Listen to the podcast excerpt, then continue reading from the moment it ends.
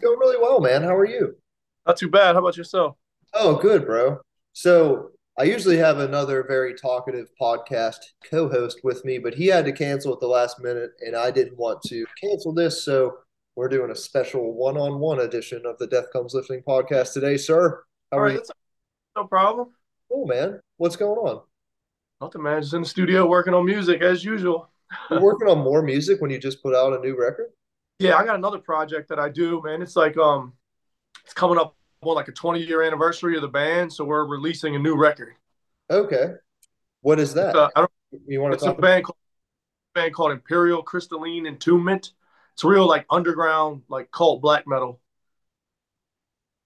Dude, I mean, I don't want to sound like I'm ignorant to it or whatever, but I had no idea how long you've been around, and that's not me trying to call you old because I, I dig you, and that's not that. But I really, uh, I really had no idea, man. So let tell me a little bit about like yourself and your projects because I'm just interested to know, honestly. Man, I think we did the first project. We started it in like 1994. I was coming off of another band. I don't know if you're um if you're familiar with old thrash metal and stuff like that. Sure, bro. Yeah.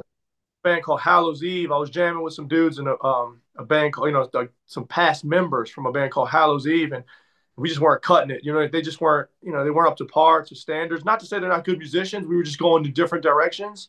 Okay. So yeah, I started man. That was my first record. I did it like I started in like 1994, and it didn't see the light of day until about 1996 when I went to Tampa and found a drummer uh, there, and that that was the that was the start of the whole project, man. About 1996 was the first release.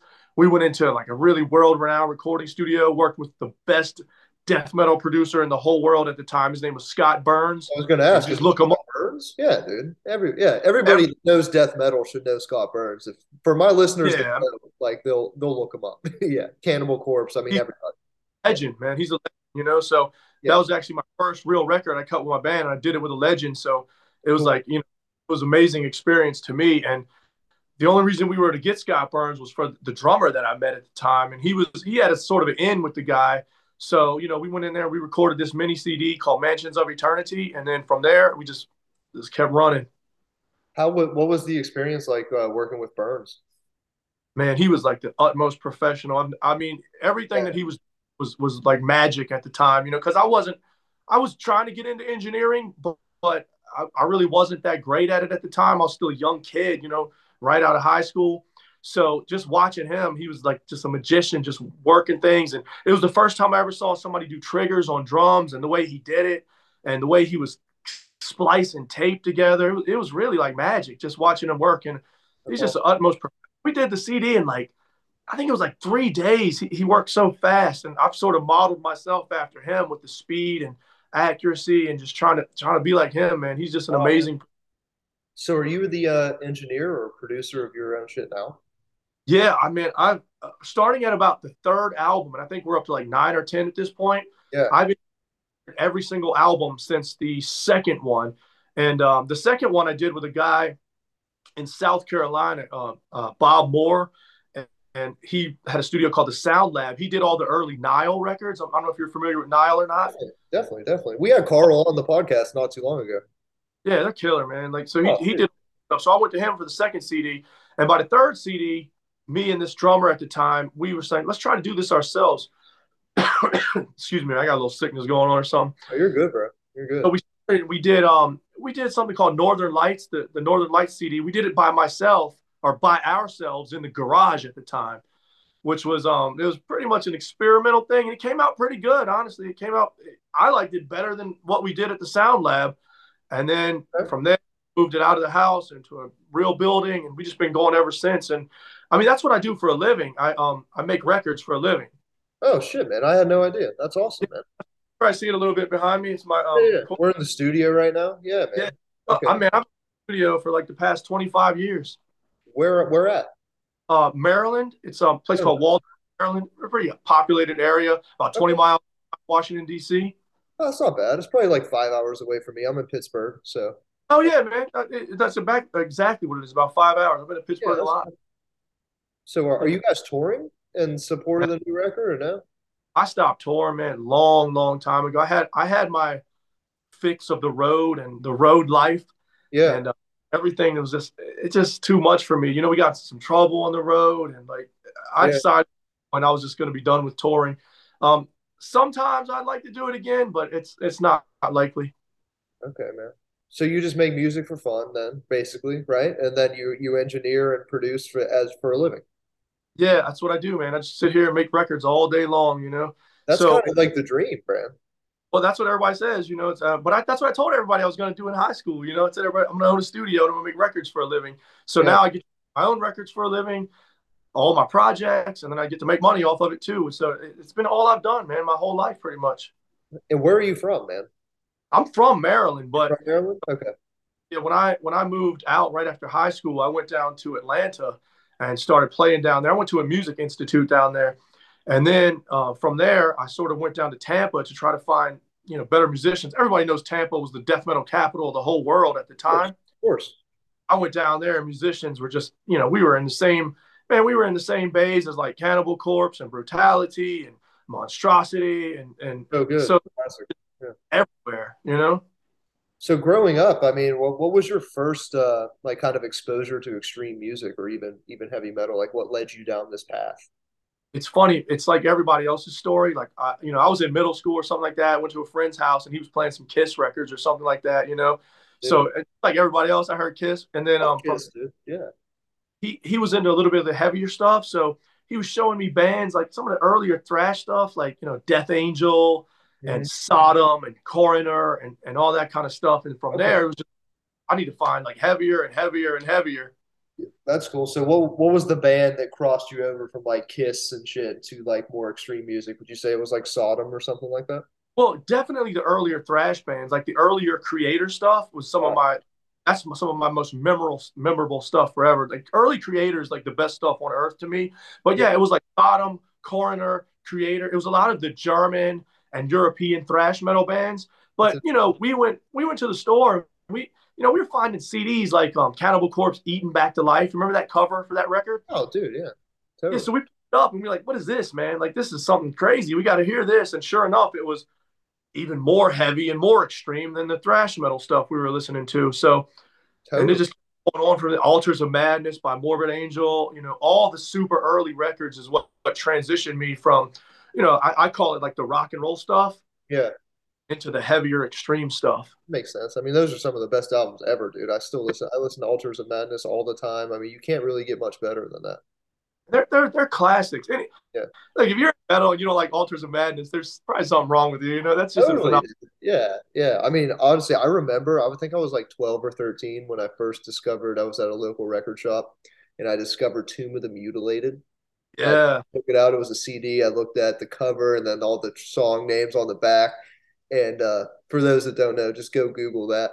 And uh, I just was like, I remember like n- knowing, saying to myself, like, I'm not ready for this yet. Like, it's this is this like I'm scared of this right now. Like, I was like Marilyn Manson and Slayer were like as heavy as I would go, and then I came Yeah, well, down, listened to that shit, dude, and that like it's it was all over. Cannibal Corpse is my favorite band for so long, and I've been just a death metal addict since then.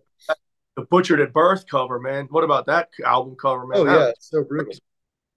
To this That's- day, I mean, like the, I don't they they haven't outdone those, and there has really been no other band since. I don't think that I've that I'm aware of. they're like the godfathers of that whole gore movement. Everybody else just copies them, you know. Every- I mean, and and they're the best at it. I mean, flat out, they're the first and probably the best at it. You know.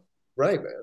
And still like going so strong at how old they are right now. I mean, like they're not old by like society standards of old, but to be playing death metal, I mean, that's like they're like a science experiment, right? Like how oh, they're they must be the oldest guys at that level still doing it, right? They are, and they're the first band. I'm not sure if you maybe know this or not, but they're the first band to ever sell a million copies collective.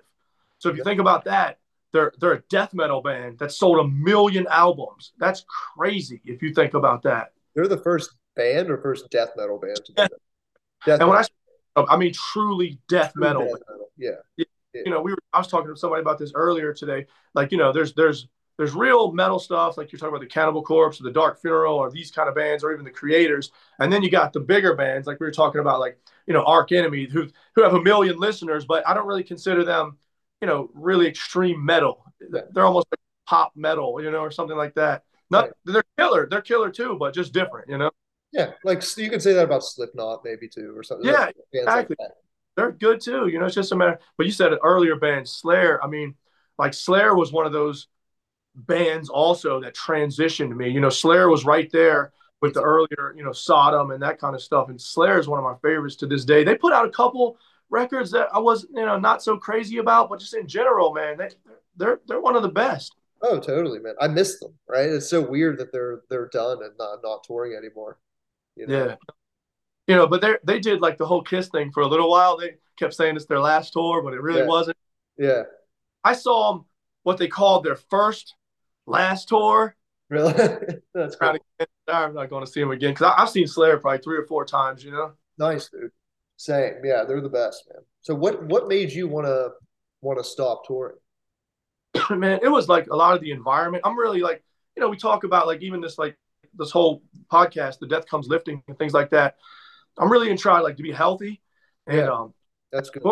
It's not the healthiest environment. You're constantly eating fast food. Not to mention if you're into the whole like drugs or the drinking thing or that kind of stuff. So and the people, like the people, I'm not saying anything bad about the the, the metal fans because they're the best. Obviously, they're they're cult. I mean, you know, they they're loyal beyond any other fan in the whole world. But for me, it was like I was being around a bunch of like, you know, drunk people every night. And if yeah. I wasn't drunk or wasn't doing some drugs or something, yeah. I just felt out of place. It seems like that's just the lifestyle. It's it's you and a lot of drunk people. And if you're if you're not in a van with people that's like-minded with you, you know, it, it, falls, everything sort of falls apart really quick because everybody's around you is getting high and getting drunk and getting wasted, and you're trying to maintain a better sort of lifestyle. And um, I was trying to transition out of that lifestyle, and I just made a decision one day, right around 21 years old. I was like, okay, no more drugs, no more drinking, no more anything. So, and at that point, like I said, we got into a little trouble one time touring where everybody kind of almost went to jail. And I was like, between the alcohol, the drugs, the chaos, it's just not for me right now, you know? Right, man. That totally makes sense. And that's something I ask being, you know, the Death Comes Lifting podcast under the brand. I always ask bands and people that are in bands is how do you, if at all, stay healthy on tour? Like, you know, we all, always talk about that. If you can exercise, what you eat, etc. But uh, yeah, it's pretty conducive that no matter even how disciplined you are, unless you have kind of all the money and luxury in the world, it is almost impossible to stay completely healthy on tour. It is. It's like I saw. Um, I don't know if you're into Dark Funeral or not, but I follow that guy. You know, the Lord Ahriman. I don't know how to pronounce his name or whatever, but it's funny because a lot of days he'll be posting about how happy he is to be in a gym. You know, just because you know he can't have memberships to every gym across the country, but a lot of people will give him, you know, uh, a day access to the gym or whatever. And he's always so when he can get into a gym yeah. because it's so hard, man. You, I mean, you're sitting on a. I mean, he's he's fortunate enough to have a bus. I mean, imagine when you have a van Right. Right. Oh, it's tough, man. So, uh, around 21, is that when you got into the gym or a healthy lifestyle, or was it always kind of in your background, or how how'd that go? No, it's funny. I didn't get into the gym until about like five or six or seven years ago, somewhere around that. Shit. So I just stopped. I just thought that okay, in my life, I've got to get away from the bad stuff, the, the, drugs or the alcohol or this kind of stuff, because I knew I wanted to have a recording studio. I know, I, and you know, all that stuff takes money, man. It takes money out of your pocket. If you're buying cigarettes or booze or, or weed or cocaine or whatever you're buying all the time, you're not going to have a lot of extra money. So that's the first thing. So, I mean, I didn't pay for much of anything as it was, but you know, it's it's almost like if you're going that lifestyle, that's where your money's going to be spent.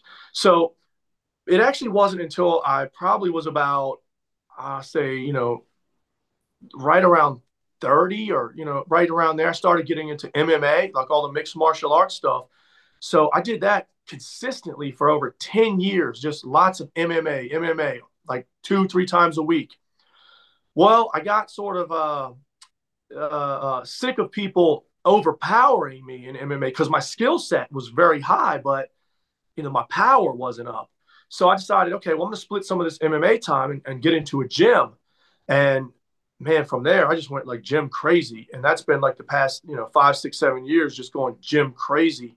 And it helped my power and it, it helped my MMA and, and, and those kind of things. So it was like, I just, I went in there with a mindset. Oh, I'm just gonna I'm just gonna lift, man, and, and stick to it. And and that's kind of how I am. You know, I don't I don't half ass anything. If right. I'm gonna go, I'm gonna go. Right.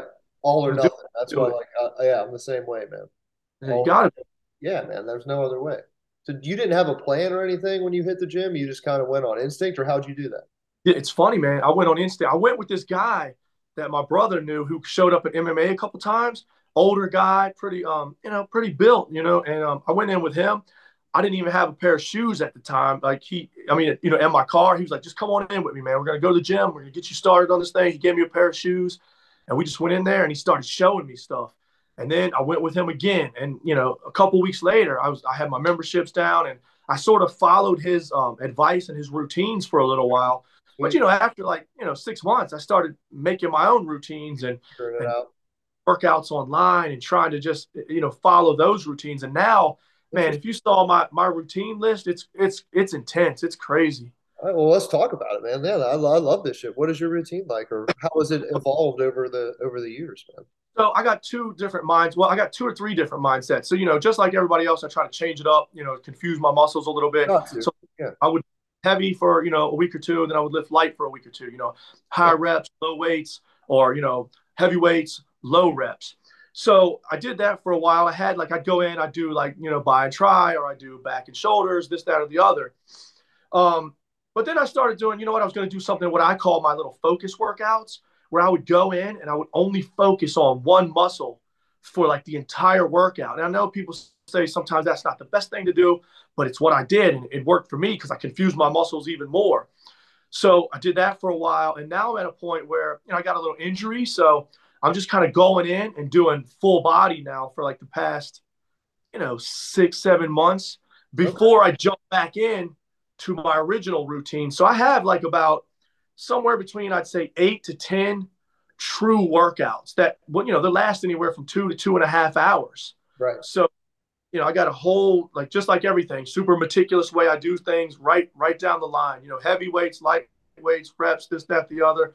It's it's like really meticulous, man. I love that, man. And you're yeah, you're periodizing for those you know that don't know. You know, you got to change it up. You got to shock the muscles, and that's the way you can see consistent growth. If you just do the same thing over and over again, you're going to plateau inevitably, right? And that's what I know. I was like, man, I'm coming in here you know, I'm doing the same stuff. And I even had to get to a point where I had to change, uh, I had to get another gym membership because, you know, don't, don't laugh at me, man. Cause I was going to like, I, I have to be a late night guy. Right. So I was going to the old planet fitnesses, you know, okay. and I was getting, you know, they're, they're, they were 24 hours up until you what you got to do, man.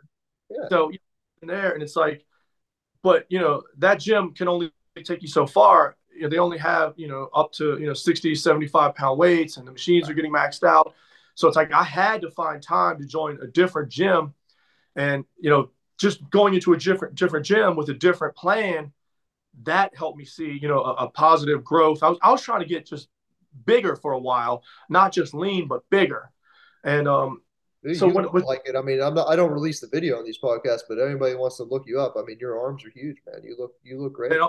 I'm trying. I appreciate it, man. I'm trying. You know, I, I I try not to. I was focused on my arms for a long time, but you know, I tried to change it up and you know i'm really like right now i'm really into like shoulders and back. You know i like the yeah. i like the the the, the v look. Yeah yeah gotta oh, build the mountain straps man. Yeah. Yeah so i'm focused on that right now but i'm still hitting arms you know but i'm, I'm finding I'm, I'm really liking the shoulders and the, the back and oh. the chest you know? Sure, man. And the thing is, your arms get secondary work through chest, back, shoulders. I mean, you're using your triceps, your biceps. So it's not like you're neglecting your arms even when you do do that. So, like a full body routine totally can take care of your arms and all the accessory muscles too. That's 100%. I watched this one guy, man, who's pretty ripped up, and I forget his name or whatever. That's exactly what he said. He yeah. said, Look, I'm not even working my arms anymore.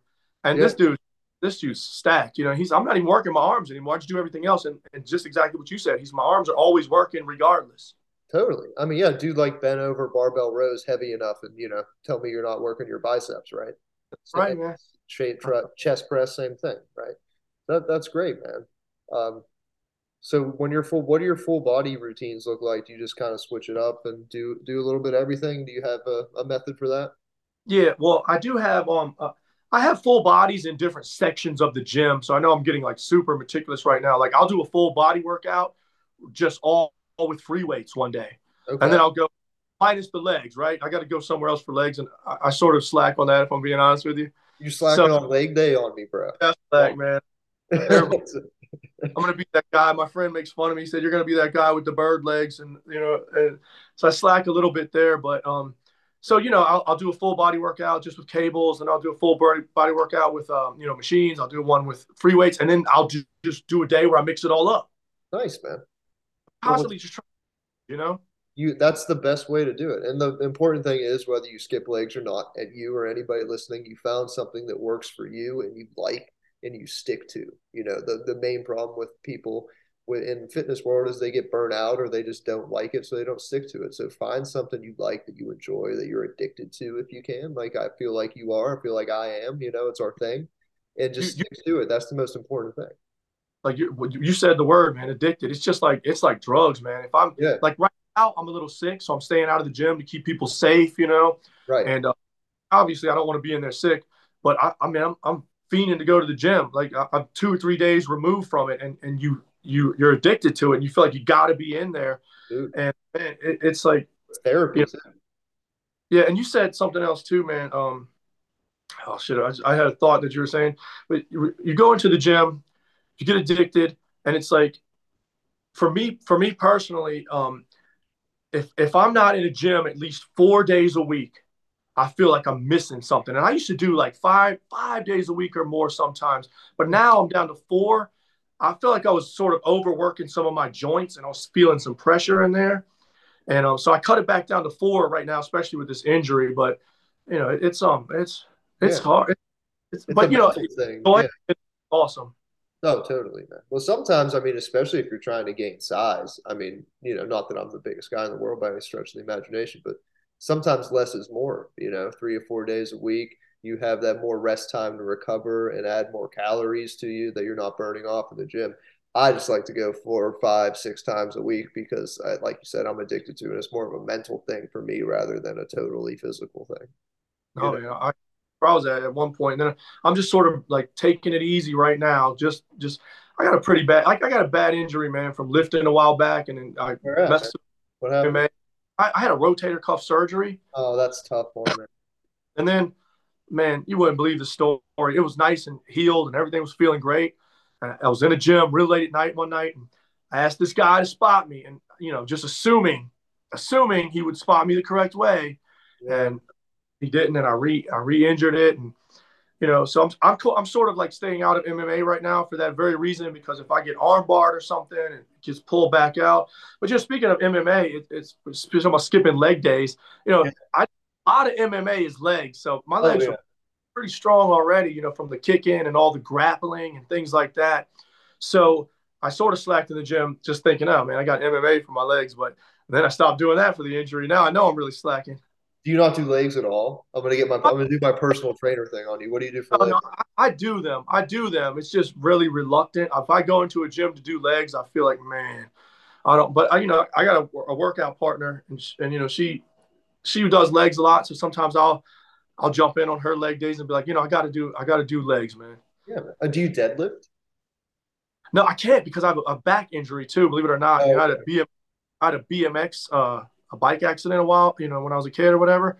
So when I when I go to do that, my back is all torn up, man. I got pinched oh. nerve. So I've tried to do the deadlift stuff before, and it's man, it, it kills me. So, you know, uh, it's something I got to stay away from, even though I know it's like crucial. Man, well, hey, man, it's it's not crucial if you do it. It's going to fuck up your back. Then you can't move and do anything. So yeah, definitely stay away from it, man, for sure. Yeah, that was for people that hate doing legs or you know it, all you really have to do is squat and deadlift. That's it. You know, to, to build up your legs. I mean, if you really don't want to do them, you can do those two movements, and they work everything else too. You know. I mean, I've heard people say that too. Like that's the most important thing, man. Like, I'll get back on the legs a little bit more intense here. You know, I should be working my legs more, but the arm injury, you know, just right. probably a good excuse to do. When you re-injured your arm, you said from the spotter, was that on a bench press? it was on, man. I was going for a so you know how you got the Smith Smith machines and you got the real like the real benches. Sure. Yeah. So I threw three plates on each side, whatever that is. Uh, uh you know, three forty fives on each side. Yeah. And I a couple of those. You know, like two three reps of that. Damn, dude, nice man. That's a yeah. lot. yeah, man, I, get, yeah. I, can get a couple of those in, you know. Yeah. So I that and probably threw like you know I, I, can't I can't remember if it was three forty fives per side, like a five or something like that, crazy. I just assuming the dude would would help me, and he he didn't help me at all. So you know when I pulled it back, it just I, I thought he was going to help me, and it just crunched it back a little bit. Oh shit! And my fault, man, for asking somebody that you know I wasn't familiar with. You know. Right. Do you uh do you ever go to physical therapy for it or anything like that? Well, when I had my initial surgery yeah. many years ago, I had to do physical therapy, and it, it, got my arm back in shape. So I still have all the okay. Know, physical therapy papers, and I could probably do those right now. But I'm always under the mindset that I'm getting better. You, you know what I mean? Like oh, it's it's healing, man. Like I'm sick right now, but I'm not telling you I'm sick. I'm telling you I'm getting better. You know? No, no, you're you're good. I'm sorry. I'm just doing my like personal trainer, physical therapist like thing. It just comes out. I'm like, yeah. have to make sure like you doing what you're supposed to be doing because if not, I got you, man. you know, kind yeah. But I tell you what, man, if you got any suggestions, send them my way. Oh yeah, you know, some, some you know little tips for it. You know, totally. We'll email. I'll, I'll email you after this. We'll, we'll stay in touch with some stuff. Yeah. That. yeah, that's what I do, man. I mean, I do. uh do physical therapy, occupational therapy, and personal training on the on the side as my real job before I do Death Comes Lifting. So I mean, anything you need, anything you want to talk about, bro. That's I always tell you. Send it to me, man. Send me anything you got.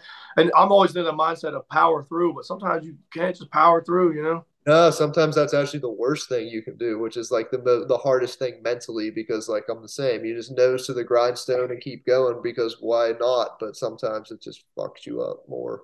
It's horrible you go in there and you're lifting and you're like, man, like you're always trying to lift more and more and more. And then you have to take a step back and just taking a step back mentally jacks you up, you know?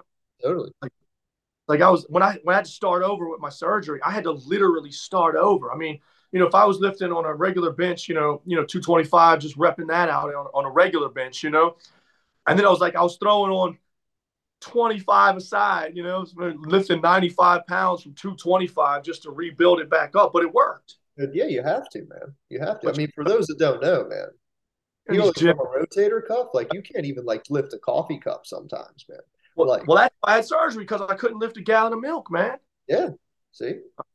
Yeah. So that's why I said to help. Ninety-five pounds is a lot for that, man. I mean, you know, it's all relative, bro. You know, if you're not healthy and you're recovering from rotator cuff, that's uh, that's impressive. very impressive.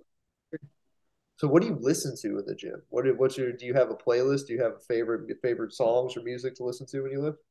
Man, I listen to everything. Like, you know, it's not just metal. I mean, Same. we listen to everything when we go to the gym. It's like, you know, we'll listen to rock stuff, we'll listen to metal stuff, we'll listen to pop stuff. Um, it could really it could really run the gamut of anything anything I don't I don't like pigeonhole myself into metal. Look, metal's my first love. It's you know it's what I'll always be, but at the same time you can't listen to you know uh, uh, uh, Dark Funeral every day all day.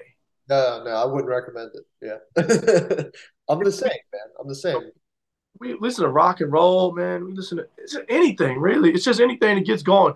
I still, man, we still throw on the old like pop punk rock sometimes just to kind of change it up, you know different vibe. It's a different energy you need, whatever suits the workout. You know, anybody that ever looks at our playlist, you know, it's totally all over the place. You know, so, uh, but there's nothing that Kreator, man. That that Kreator, that's some of my favorite stuff. Some of the Kreator stuff to get early Kreator, get, yeah, dude, that's huge. Yeah, I like that thrash stuff sometimes. You know, it's just good riffs and, and just like yeah. it's just driving and motivating. You know, as opposed to like black metal, it it, it gives you more of a vibe.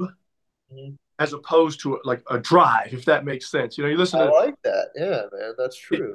Give you a drive or something, and, and thrash gives you that drive. But you listen to black metal, even though it's killer, it almost creates this atmosphere. You know. Totally, totally, man. And your music, uh, the more I listen to it, I mean, it's definitely black metal influence as well. So yeah. you, I can t- definitely tell you're heavily into that as well as death metal. Right. Yeah. I, I try to tell people that when I write music, it's I call it semi-technical death black thrash. Ooh, it's all, like above. all the above. Yeah, I, I that if you you'll hear some riffs that you'll think you're listening to Overkill, and then you'll hear Ethereal or Dark Funeral, and then you'll hear an you know an Aeon style riff or an old Deicide style riff. It, it just and um, a lot of people say, man, your music's really just all over the place, but that's what it's supposed to be. you know, the only the only really negative comments we get about it that it's too chaotic and it's too all over the place. So, but in a way, that that's what I'm going for. So, only negative if you don't like it. You know what I mean? Some people that's a compliment. Yeah, we um, I try to say if you can kind of predict what's going to happen, I shouldn't be writing it that way. Right. So, what what is your your uh, role in the band? Do you write all the music, or where? Uh... I write pretty much all the you know all the riffs, obviously. Write all the lyrics, which the lyrics are super super important to me. Um, I do all the recording, the mixing, the mastering, the production. so I got an outside guy for drums. He's been with me for the last four or five albums. Okay. I got a brand new bass player for the most recent record. So it's it's usually um, you know just bringing a bass player and a drummer, and my drummer works really well with me. So I'll send him all the songs. He'll send me a bunch of ideas back, and then we'll send the the the, the ideas back and forth three or four times before we get the exact drums that we want. Awesome, man. I mean, yeah, you pretty much have the formula nailed down at this point. I mean, you got so many records. I was trying to listen through to them all, and I just I couldn't even get through them all, man. You have to, you had way more than I was anticipating. It's pretty impressive. And it's like 20, 30, it's like 20 or five years or something like that. And it's the process is really refined now because I've had the same drummer for a while. Sure. And that's the, the key because you know I, I went through drummers like like fire, man. I was just like, and they're some of the best drummers in the world. If you look up the drummers that I've had, man, before they went big. Like it's some of the guys that have drummed for like, you know, Dimmu Borgir, Hate Eternal, Morbid Angel. Like there's these guys that have went on and really, and they're amazing. They taught me, they, those guys taught me stuff. Right. The, the guy I recorded my first record, uh, the first home studio record was a guy named Derek Roddy. And he makes his living just doing drums at this point. That's, I mean, he's major in the death metal world and um, he taught me so much. Like I was trying to pick up something from you know all these guys that I work with, and as long as you're listening, you can always learn something from anybody that you're working with. And so these guys have taught me so much over the years, anything from recording to how to write songs to how to structure things, and um, now it's just refined, you know. That's that's cool as fuck, man. When you say the lyrics are uh, are really important to you, um, what's that what's that process like to you, and where where do your lyrics come from? Is the concept different for every record, or what, what's the yeah so the last four records have been conceptual records. They're I, I just call them mini movies. Okay. Right? They're just movies. I, I get that vibe for sure. Yeah. And it is. It's a story from start to finish. So the last four records have been have been stories. And what's cool about it is in, in a couple of the records, there's hints to the other records that are coming. So, you know, there's like these little, you know, how if you watch the end of a movie or something, you see a little tidbit of information that leads you to another movie. So I sort of did that on my. But before that, it was all about like you know historical things, um, you know, space and that kind of stuff. So now I'm sort of writing space, sci-fi, fantasy with some of my real beliefs mixed in, and it gets really complicated. But you know, it, it's that's the most. I mean, it's dense, you know. If you want to look at, that's what I like, kind of like about lyrics and death metal and, and concepts. Like, if you don't want anything to do with it, if you want to just listen to the music to get the vibe and not understand lyrics, you totally can. It is totally killer. It's totally awesome. But like for a band like you or Nile or things like that, if you want to look into the concepts, if you want to, if you want to unravel that, open Pandora's box, if you will, like that's there. I think that's very, um, that's very special. It, it adds a lot of value to your music for me, just knowing that really. And they're, they're the most, I consider them the, the most important thing of all and you know, it's my label didn't send out lyric sheets with the release of the last record, and I was a little bit bummed about that. But you know, they they do have the booklets and things in inside, but when they were sending the press packs out, you know, the digital copies, they didn't send the lyric sheet. And I was really bummed about that because you know that's that's a movie. If you just read it, it's a movie, like I said. And um, to not a couple people reached out to me and said, "Look, we got the press pack, but it doesn't have lyrics in it," and I had to send them the lyrics. Okay. So yeah, and um, and that's how important it is to me. I'll, I'll uh, you know, I'm I'm a little irritated with my label right now because the lyrics aren't on Spotify, you know, and it's been out for what two weeks almost, and the lyrics still aren't on Spotify, which is really kind of bugging me a little bit, you know. Yeah, man. I what is that? So you have no control over that, right? That's totally up yeah. to the label. Yeah, I control every single. I I control all of my own records except the latest one. So I've got all the rights back over the years for all of my albums except the latest one, and they'll own it for a little while. So I, I really got to stay on their butts to do things the, the way that I want them. And they're, they're a big label. They're awesome. Like they know how to do things better than me. But What label? I want my lyrics up there. What what label are you on for the everyone who wants to look it up? Is it Hammerheart? It's Hammerheart, who's a, like a subdivision of Napalm now, I guess. Napalm Are they? Records, Okay. okay, very cool, man. Very cool. little team or something like that now. Awesome, man. Well, yeah, let's get let's get on them to get the lyrics up because I want to know what the lyrics are for sure. Yeah, I'll, man, I'll, I'll ship. I'll, I'll email you the lyrics. Email me the lyrics, dude. That'd be awesome, man. Do you um? So do you have a background in uh before you got into music? Did you did you like writing or uh, literature, like reading or anything like that that would uh Dude, I've, you writing lyrics? I, I've been reading since I was a, a little kid. My father, man, he's he's an avid reader. Yeah. Like out in the garage, we had just mountains of books. And then, you know, he had a friend that passed, and we. I'm, when I tell you this, you're not going to believe me, but it's it's the God's honest truth. Like he had an apartment building stacked from floor to ceiling with books. So there was like just a corridor that you had to walk through his apartment. I mean, he had.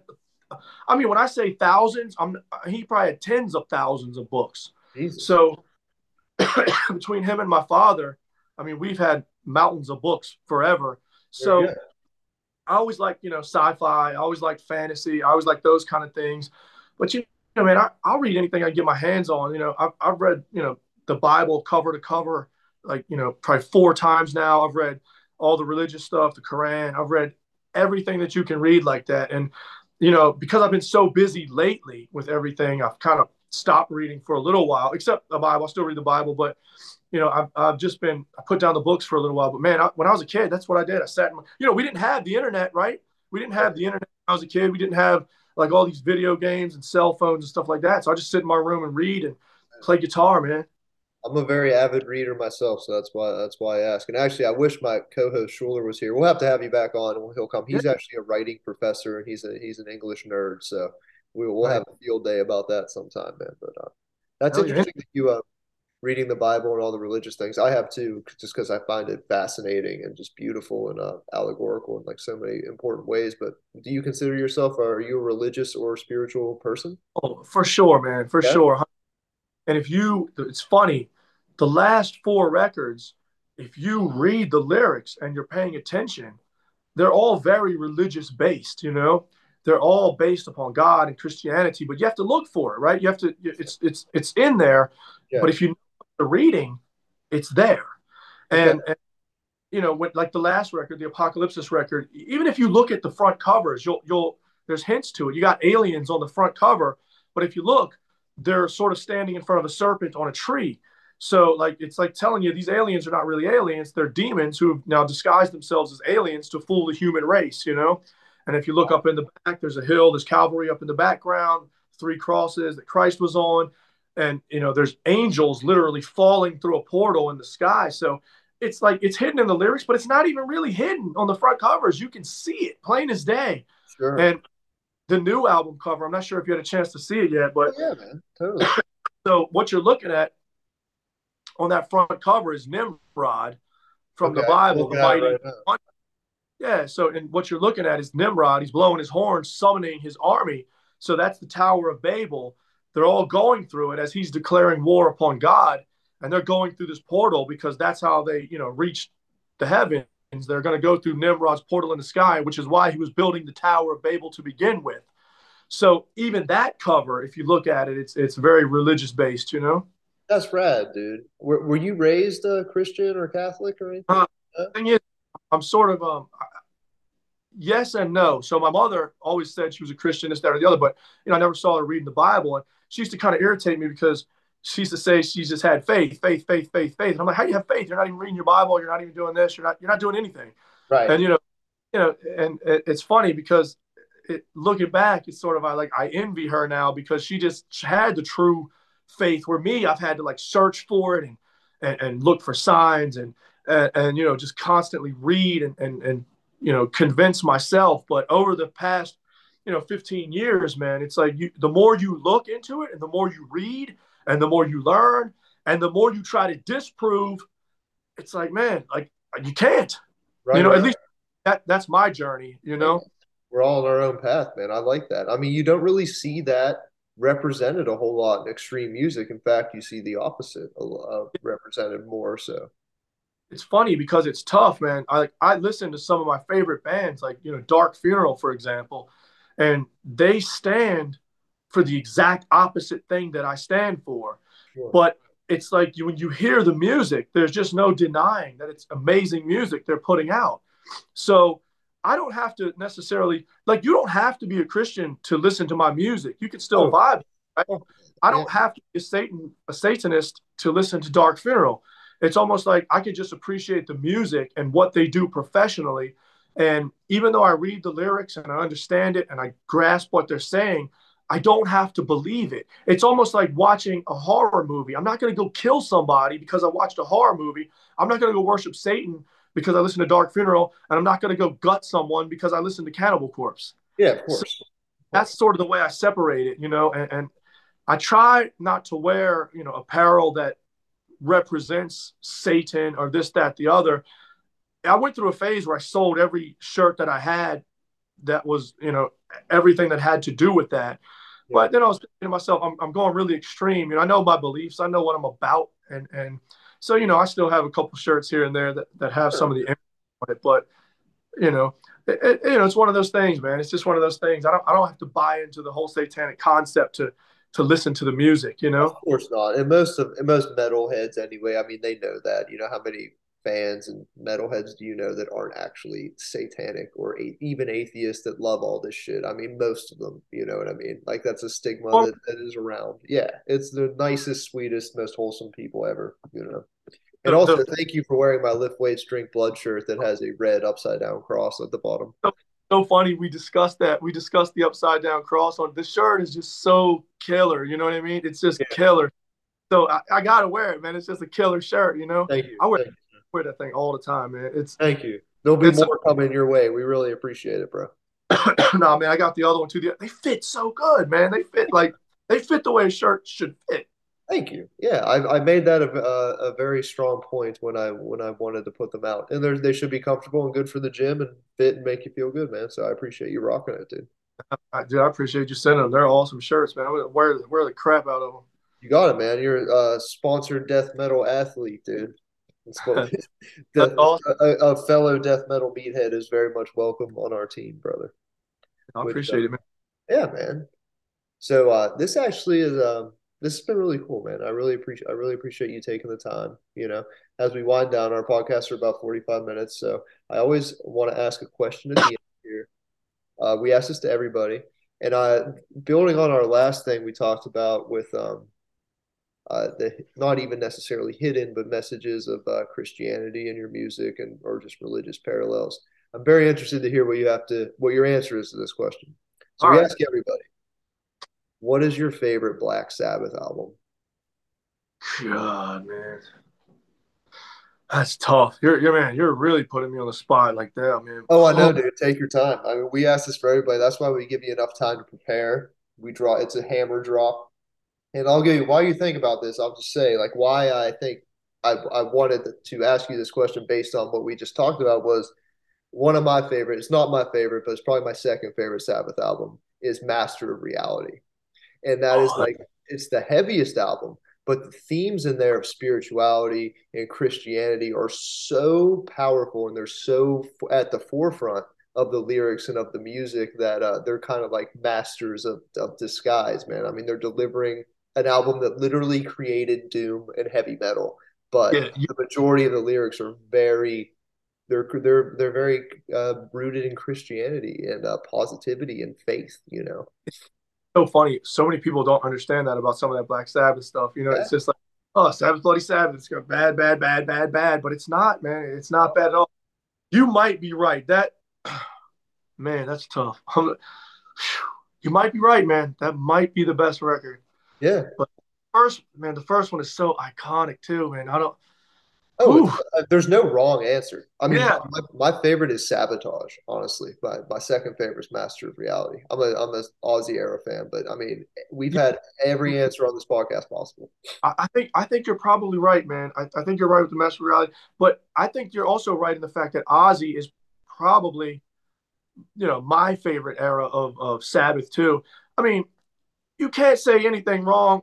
You know, you can't say anything wrong about any of the Sabbath stuff, really. Dio stuff, like it's like nothing, man. The, even the Tony Martin stuff rules, dude. Yeah, exactly, man. I mean, yeah. even like even though if you say that's okay, that Tony Martin stuff that might be the the worst era, but even that is killer.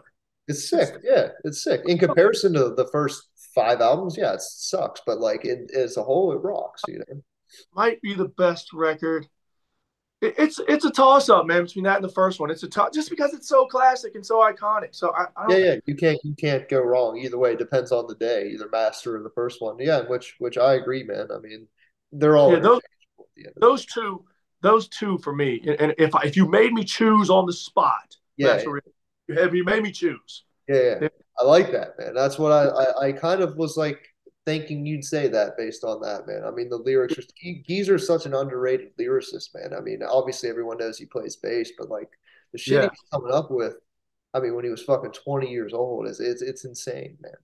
You know, it's funny. I mean, not to not to extend the podcast, but just like you said, just just like you said, like people really don't understand if you're listening to Master Reality, like the lyrical content involved like they don't really understand it. And just because it's Black Sabbath and this, that, or the other, it's automatically satanic, you know? and I still get lumped in with that today. Like my um the latest single we put out. I don't, I don't know if you've seen the music videos yet, but uh, you know, there's lines in there six six six zero by six six six, and then you know, I've even had comments on my threads. It's like, oh man, you guys, I feel sorry for your souls. You're going to hell. This, that, or the other. Yeah. Like, Red, if you understood what I was saying right now, first of all, you're listening to lyrics that's a movie. But second of all, I'm talking about the dimensions of the Washington Monument. Okay? Like, that's so bad. I'm not telling you I'm want the sign of the number of the beast on my head. I'm, I'm giving you dimensions of a monument. Yeah, so they lump me in there. I'm, I'm satanic because of that, you know? Hey man, well that's cool though. Like I like that you kind of like mess with people in that way, and you know, Sabbath doing that, like what they did on Master of Reality, giving you this heavy metal album with those spiritual and Christian undertones. Like that's in many ways influenced what I do with Death Comes Lifting. You know, on the surface, I want it to be evil and heavy metal and dark and campy like horror movie, but at the end of the day, it's an overwhelmingly positive, helpful message if you care to read into it. And that is your company is awesome. Just just blending lifting metal, it's awesome. There was something I was on last year. I don't know if you saw it. It's a workout company. It's called Metal Workout. Have you ever seen that? No, man, they just put out workout videos, right, with like death metal playing in the background. It's it's awesome. You check it out. It's called Metal Workout. They're revamping right now, so they're really going strong. Oh, so it's killer, man. Like so, we got this company that's putting out workout videos with metal. You got your company that's doing you know literal lifting and gym stuff with metal, and it's just just awesome to see companies doing this kind of stuff, man. Yeah, dude, I love it, and I love to see. I want to see more of it. So you know, metal workout. I'll follow them. Uh, thank you for letting me know. And I know. Uh, I just saw the other day. Alex Webster has a new column for Decibel called "Health Awaits." You know, where what? he talks about yeah, he's uh, he's an avid runner, and uh, you know, he's a healthy dude. So he has a column or a I don't know if it's a podcast or a written thing that he does for Decibel magazine about health and wellness. And that's the fucking bass player of Cannibal Corpse. So I mean, I, it's there. I no idea about that. That's it just terrible. came out. Like it was. I just saw it the other day. So yeah, look up Decibel and uh, you'll see it. No, he, he he's one of the sickest bass players ever. No, like, one of the sickest musicians ever. Period. Yeah. You know, he, his contribution to Cannibal Corpse is like insane. You know, the dude is just he's there, man. I like I sat and ate one day like some pancakes with him at Waffle House or something. Really? But not Waffle. Sorry, it was like an IHOP or something and I'm just taking in everything at the time because you know they were touring and big, and I was just kind of getting started and like I'm just listening to this dude talk, and he's just blowing my mind. So intelligent, man. Like Such you, you want because they're, they're doing this this gore craziness, but the guy is like just so intelligent, you know. So it doesn't surprise me that he's into health and fitness, you know. Yeah, because he's a smart dude, man. Yeah. yeah. and so are you, Ron. You're the man, bro. Thank you for hey, taking. I, am trying. I appreciate you talking to me, man. I, I really appreciate it. Uh, we will definitely have you back on again. Uh, we'll stay in touch via email or message or whatever. We'll talk talk about your your fitness game. We'll stay on top of you. I'm going to send you some shoulder exercises and all that yeah. shit. And, yeah, lyrics, man. Yeah, definitely. I want to read them. So thank you, bro. And uh, I appreciate everything. I appreciate you very much, man. We will talk soon. Have a good rest of your night and keep up with the good work, my friend. Appreciate it. Bye. Bye, buddy.